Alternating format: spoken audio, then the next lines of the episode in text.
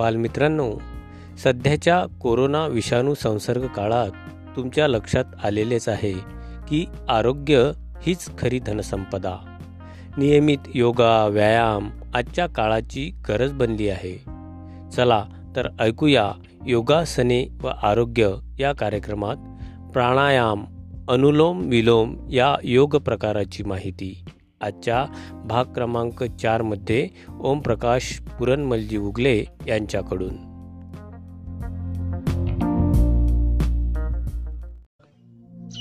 नमस्कार बालमित्रांनो.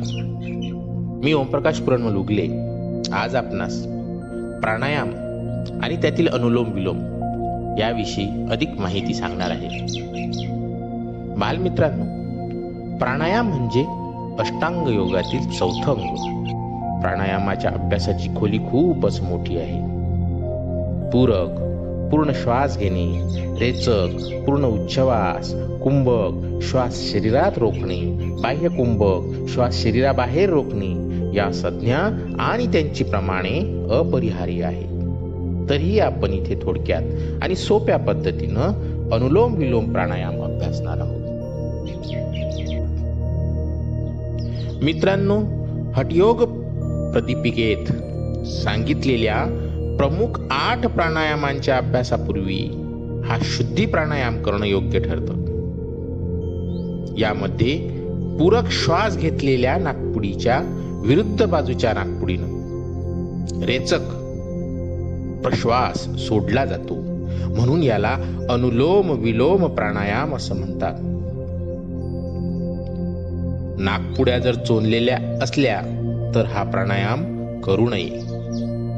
हृदय किंवा फुफ्फुसांशी निगडीत काही गंभीर आजार असल्यास तज्ज्ञांच्या मार्गदर्शनाखालीच हा प्राणायाम अभ्यासावा.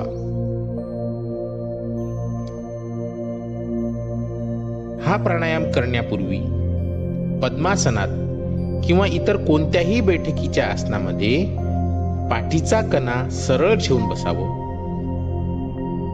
उजव्या हाताच्या अंगठ्याने उजवी नागपुडी बंद करावी. बोटे एकमेकांना चिकटवून ठेवावीत. सावकाश एकाच गतीने डाव्या नागपुडीने पूरक करावा. पूरक झाल्यावर उजव्या हाताच्या चारही बोटांनी डावी नागपुडी बंद करावी. डोके खाली करून हनुवटी छातीस टेकवून ठेवावी. ओटीपोट अधिक आत खेचावे. दृष्टी नाकाच्या शेंड्यावर किंवा भुवयांच्या मध्ये स्थिर करावी. श्वास रोखून धरावा. आणि नंतर जालंधर बंद सोडावा.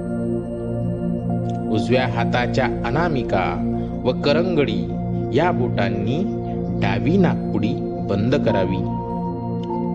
डोकं वर करावं. दृष्टी सरळ करावी. उजवी नागपुडी मोकळी करावी. उजव्या नागपुडीने सावकाश रेचक करावा. पुरकापेक्षा रेचक जास्ती वेळात करण्याचा प्रयत्न करावा.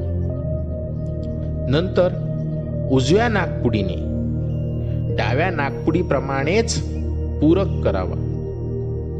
क्षमतेनुसार कुंभक करावा व शेवटी डाव्या नागपुडीने रेचक करावा.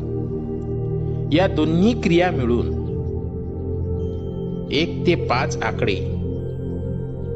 हे प्राणायामाचं एक आवर्तन होते. डोळे मिटूनच ठेवावेत. मन श्वसनावर केंद्रित करावं. पाच आवर्तनांनी सुरुवात करून दिवसात एक आवर्तन वाढवून दररोज वीस आवर्तने करावीत.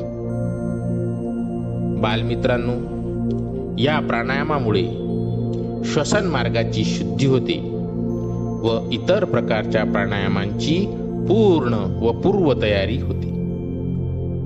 श्वसन सुरळीत व नियंत्रित होते.